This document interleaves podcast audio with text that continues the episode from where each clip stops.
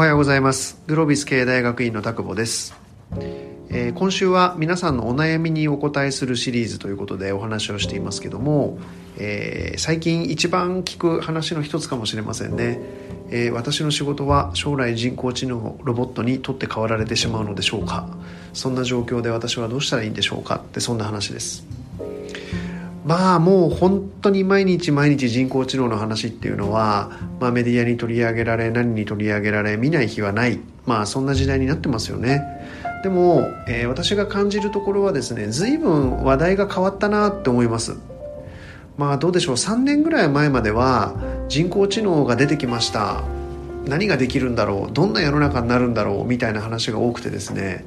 えー、よくセミナーなんかをやっていてもセミナーなんか参加してもですね最後の質問というのは大体ターミネーターは生まれるんですかみたいな、まあ、そんな話が多かったんですよね。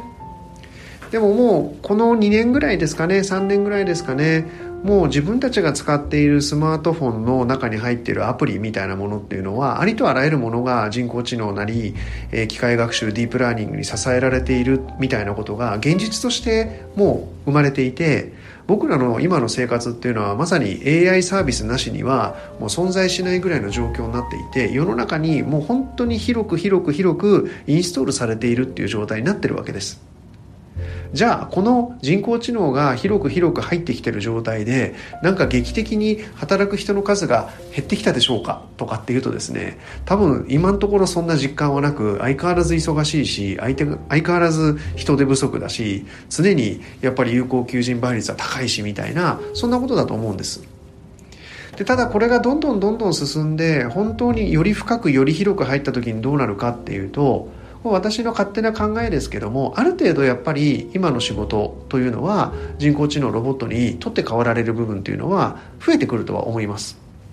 ただ人間に期待したいもしくは人間ってそういう生き物だよねって私が思っているのはえー、ロボットにやってもらう仕事が増えた分空きスペースはまた人間しかできない仕事を作るんだと思うんですよね。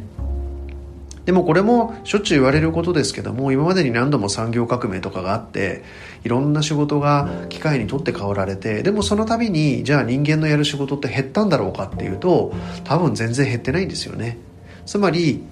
種類が変わってきたっていうことだと思います。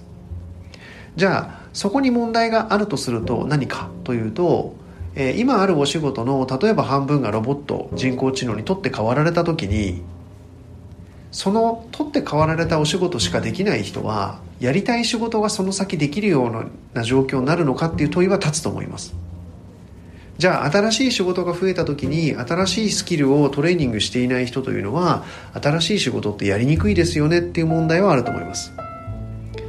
もう私は二十数年ビジネスパーソンやってるわけですけども、まあ、今から5年ぐらい前を思い出せば名刺交換して例えばデータアナリストって書いてある名刺っていただいたことほとんどないと思います。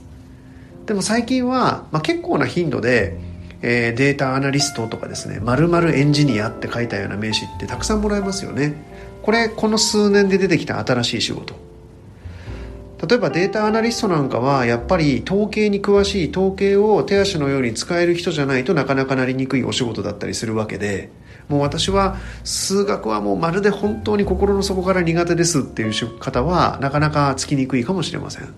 こういうことは起きると思います。つまりこの国は生産労働人口がどんどんどんどん減りますから仕事そのものがなくなってしまうってことは、まあ、当面ないと思いますが100年先とか分かりませんけど当面ないと思いますがただやりたいお仕事に就けますかどうですかということに関しては実は相当シビアな状況が起きる可能性がある。まあこの1ヶ月2ヶ月を見てもですね名だたる日本の大企業が何千人単位でリストラしますみたいな話も業界とかによっては起きてくるわけですよね。なので、まあ、そういうことを見据えた時に結局僕らができる唯一の防衛はやっぱりいつでもどこでもやっぱり雇ってもらえるような能力開発をする。もう私は本当にそれに尽きると思います。なので、えー、能力開発をやめたらもうビジネスパーソンとしてのなんかこう生命線は断たれるぐらいの感覚でいろんな能力開発それは言葉かもしれませんしマネジメントを学ぶことかもしれないしプログラミングを学ぶことかもしれないしいろんな分野があると思いますけどもぜひぜひそんなことは心に留めてそして大事なことは何かというと、まあ、そうだよねって今日 Voicy 聞いてくださって思った方がいらっしゃったらですねぜひやってくださいって話なんですよね。やっぱり聞いていいなと思ってもふむふむって言ってまた明日の Voicy まで何もしなければその間能力が伸びることはありませんから、まあ、ちゃんと能力開発にコミットする、えー、そんなことをぜひぜひ意識してみてください。今日の話はここで終わります。ありがとうございます。